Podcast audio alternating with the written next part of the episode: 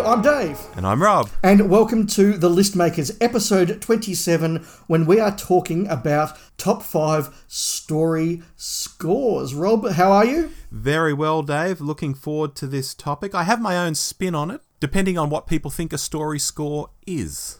That's interesting. I can imagine you're going to take this in a slightly unusual place because, you know, sometimes you do that. I know that music's your thing. But mm-hmm. for those who are new to the show, this is, of course, our List Makers podcast, a spin off from the Doctor Who show where we have a topic, we each make a list, don't interrupt each other, and then we compare notes and see what we have discovered.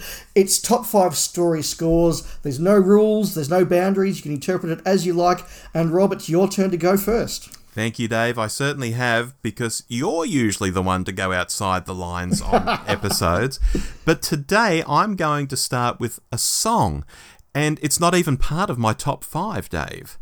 And this is Abigail's song, Silence is All You Know, which I think is a really pretty piece that's used in A Christmas Carol. And because it's performed as a song on screen, I'm not including it in my list but I do really rate it and I do really want to mention it at the top of the show. Okay, well, very cool. Mm. Now, into my top five, and I said, you know, story scores. Hmm, how am I interpreting that? I take a story score to be the complete soundtrack to an episode, Dave. Yes, I think that's fair. Whereas in some cases here, I'm going with individual pieces from within those scores because I think it's great to sort of highlight a track. That's a very interesting distinction, and it's one I am going to be chatting to you about at the end. Oh, good. Well, let's get into it. At number five, I'm going with a callback. I'm going with a Murray Gold piece, and one that I believe is called Clara's Diner. Now, this is basically Clara's theme that appeared in many episodes, but it's stripped back and it's played on an electric guitar. The original theme is very pretty in some ways almost unearned, like la la la, she's so special, and no one can tell us why, you know, la la la, she's got her own theme music, la la la. But when we get to the end of Clara's run on the show, and all is said and done, she's effectively dead once she stops running in her space diner, and the Doctor doesn't remember her. This stripped back piece of music is just right. There's this melancholy here that I think can touch anyone if they let it in. You see Murray Gold, you can go small, and it will work. So, Clara's Diner for me at number 5 mm-hmm. At number four, I'm throwing in the entirety of the Five Doctors, so I am going for the score here because it's so familiar to me. I make no suggestion that it's a brilliant score, start to finish, miles ahead of everything else, but it's effective and it is very memorable when you've seen the story dozens of times. I wouldn't say it's as familiar as a John Williams Star Wars score for me, but gee, it's it's pretty close. Just about every note I can associate with visuals in my head. Pat running away from the time scoop, Jon outrunning the time scoop in Bessie, the spooky hand as it moves pieces around the playing board, and that's only the start of the story. Yeah. I can't not have it on the list. It's so sentimental. In at number three, it's hard to go past Dudley Simpson's City of Death work, but specifically the bits where Tom and Lalla are on the underground and then running around in Paris. It's a very memorable piece of music, everyone should know it, although I'm afraid I don't know if it has a name because I don't think it even made it onto that massive 50th anniversary soundtrack set. I think Dudley's work on the Invasion of Time did instead, uh, if I recall correctly.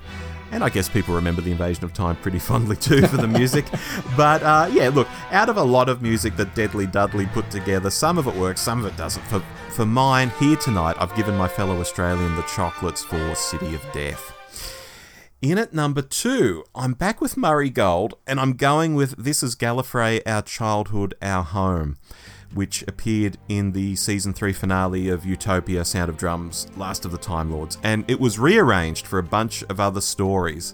And there's no surprises there because I do think this is his best work. It's got an epic feel, yet it's got this really nice quiet passage, so it straddles a lot of space within a few minutes without feeling too jarring. That's no mean feat. And you know how there's a part, Dave, in a musical piece that you just love and you when that musical piece starts, you, are just waiting to hear the, the bit that you love. You know that feeling? Yes. Just before the two minute mark, there's this moment where the music just soars. And in my head, I picture jet fighters, maybe X Wing fighters, some sort of aircraft, piercing cloud cover and getting above clouds and into sunshine, which has nothing at all to do with Doctor Who, dear listener. But when music can paint such vivid mental images for you, it is a really special thing, and this particular piece does. So there it is. Unironically, I'm putting Murray Gold in at number two. Nice. Now, at number one, I'm going with something that's surprising in some ways, not surprising in others. Surprising because it's some Paddy Kingsland electronica mm-hmm. from an era where there's a lot of really farty synth music in Doctor Who, and a lot of it's not great. It's very forgettable. It's just a bloke playing with some knobs. Um, you know what I mean? Um, right at the end of Logopolis, we have a piece called It's the End and even it has some swirly, nondescript synth music going on, but then it coalesces into this very lovely thing. And of course, the visuals help. I'd be a liar if they were somehow disconnected. The descending notes as the camera descends on Tom, the final line, the Watcher, the regeneration, it's just perfect. Like the Five Doctors, it's also a very sentimental piece of music for me, and I guess that's why it's important, but it also ends on a hopeful sort of note as Tom regenerates into Davo, and I just love that. So I'm, I'm putting that in at number one, even though it surprises me to put it there. There you go. I have a number of comments on that, but I'll wait till I've done my list. How many snaps are you predicting, Rob? Oh, well, I was going to say, do you have a number of snaps? Uh, well, I know how many snaps there are because I know my list. How, how many do you think there could be? Two. Okay. we'll find out. Okay. At number five, I've gone with a score that I think is wonderful because it is great music in its own right, but it actually just does so much to lift a story, and that is Dominic Glynn's score for Dragonfire. Ooh. I'm thinking particularly of those big swells uh, of music that sort of accompany a lot of the model work what could be a very, very crappy model of Svartos with a spaceship on it is made epic because of this these great swelling chords and music that builds up, but it's interspersed with that lovely, really light stuff when they're in Kane's ice caverns, and then there's stuff with Ace and stuff with Glitz, and it's just a really effective score that stayed in my memory. Mm-hmm. Number four, I've got my first of two Dudley Simpson references or mentions, and this is his work for the Ambassadors of Death.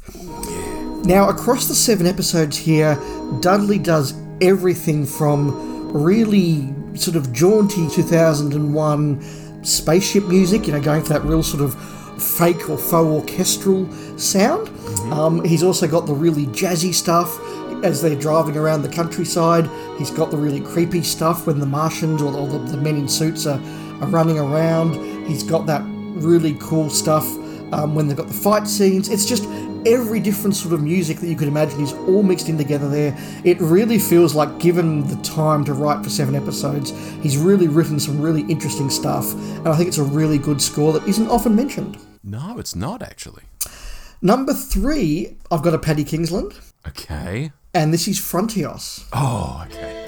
This, to me, is a really wonderful score that again has a mixture. What I really think about when I think about Frontios is that pan music, that very mm. gentle sort of pan music. That's just a wonderful little theme that keeps coming back all the time. It's different to what Doctor Who does. It, it doesn't feel as though it's just generic Doctor Who music, but again, you've got the harsher tones when they're doing stuff, you know, when they're in danger, and then you've got a different sound again when they go underneath and meet the tractators. But it's just a really standout score for me. Great. Number two, I have the second of my Dominic Glynn scores. And look, I could have had three or four of his on the list, but I've gone with Survival, which is one that I mentioned just a couple of weeks ago on the Doctor Who's show's main episode when we talked yes. about season 26. But I, I think this is just a stunning score. It again is something that Doctor Who doesn't usually do, and that helps to make it stand apart, where you've got electric music done much more like a piece of rock opera. You've got the guitar sound, the electric guitar, guitar sound that comes in over the top. But again, it's the contrast that really, really makes it work. You've got that really harsh electric guitar sound when they're on the alien planet or where the cheetah people are around, but then you've got really gentle sort of chimes and notes playing in the background for the more thoughtful moments, or you've got different themes again when they're wandering around the the city or running running around Perivale. So I just think it's really brilliant. It's one that just stands out. I can remember watching it the first time and hearing it going, "This is different." Yeah. I've noticed this. Mm-hmm. Uh, and so it's really, really good. And look, I, I, could also have had the Happiness Patrol there from Dominic Glynn. Again, he's not using the guitar there, but he's using the harmonica, and again, he does it to very similar effect. Yes. Number one is my one snap with you, Rob. And I thought this would be a contender for us both to snap at number one, and that is, of course, City of Death by Dudley yeah. Simpson. I don't know if the piece you were referring to has got a title, but I think I've always known it, and other fans have known it as simply uh, called "Running Through Paris" mm-hmm. because it's got it's got the lyrics. You know, running through Paris, we're running through Paris, we're running through Paris, we're running through France. You know, it's just for people who haven't seen the episode, that's not actually the lyrics in the show. there are no lyrics, people. That's I've just assumed they're the lyrics. Why, why shouldn't they be the lyrics? I'm sure I read them somewhere. Um, but look, it, it is, as, as, as you said, it is a wonderful theme. I think that, you know, Dudley Simpson does a lot of really good work on the show, but there are times when it, you can see he's doing all five or six stories in a season, and he's just kind of has to churn it out a bit.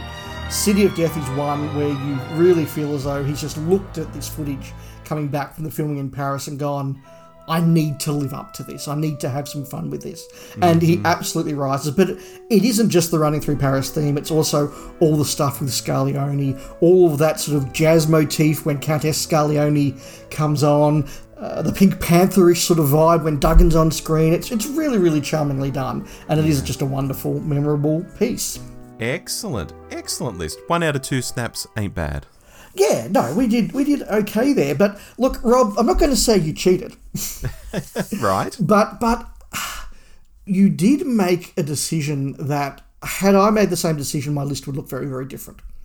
Is that right? And and I think that your number one illustrates that because I was just thinking in my mind as I was driving to work one day, and I'm thinking, right, what are the scores that just come into my head when I'm saying what is a great Doctor Who music score? And okay, yeah, look, obviously City of Death and oh Frontios, of course, and yeah, Dragonfire and Survival and mm-hmm. and, and I thought, oh, Logopolis, that that that that Logopolis, that it's the end theme, and then I thought, well, would I be nominating it for the full ninety minutes of Logopolis, or would I be nominating it for the last ninety seconds of Logopolis? Right. And I thought I'm, I'm nominating it for the last 90 seconds. Now, if I'd allowed myself to just do bits of a score, It's the End in Logopolis would absolutely be up there just as it was on your list. So right. I really, really agree with that choice. I just ruled it out because I stuck very strictly to it. It has to be a whole score. yeah, look, and indeed, and I picked some whole scores myself, like the Five Doctors, the yeah, whole score. Absolutely. I'm very happy with that. Absolutely. Yeah, because that piece, as I said, the uh, this is the end piece. Even within that piece, there's bits of the music I'm like, oh, I'm not really down with this. you know, it just sort of meanders here and there, and it's like, oh, yeah, it's all right. But just when it gets to that, the end, literally, bang, it all comes together. I love it so much. Yeah, and the other thing that's interesting is I feel as though that decision you made allowed you to pick a lot more New Who than you could have if you'd been going for whole scores absolutely right, I would say, because Murray does tend to do these standout pieces that are almost John Williams esque in some ways, in terms of people know them by name, and they are they are just this one little bit of the story. It's it's Luke looking at the binary sunset. It's it's whatever from Star Wars transposed to Doctor Who. Yeah, and, and again, as I was putting my list together, very clearly all of the scores that came out were from classic Doctor Who.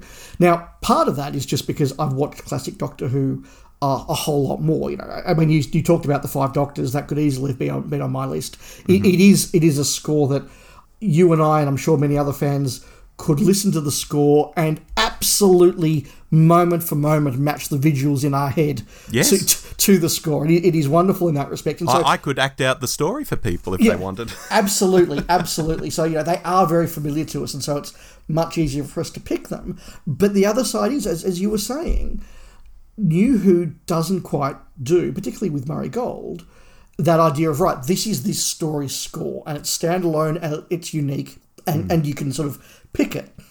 It is all about that mixture of themes. And oh, Matt Smith's about to do something exciting, so we'll play the Matt Smith gets excited theme. And Rose is about to do something annoying, so we'll play the Rose is being angry theme. You know, with their things that come by. And so every time I thought about something from New Who, I wasn't able to go, it's this story's piece of music.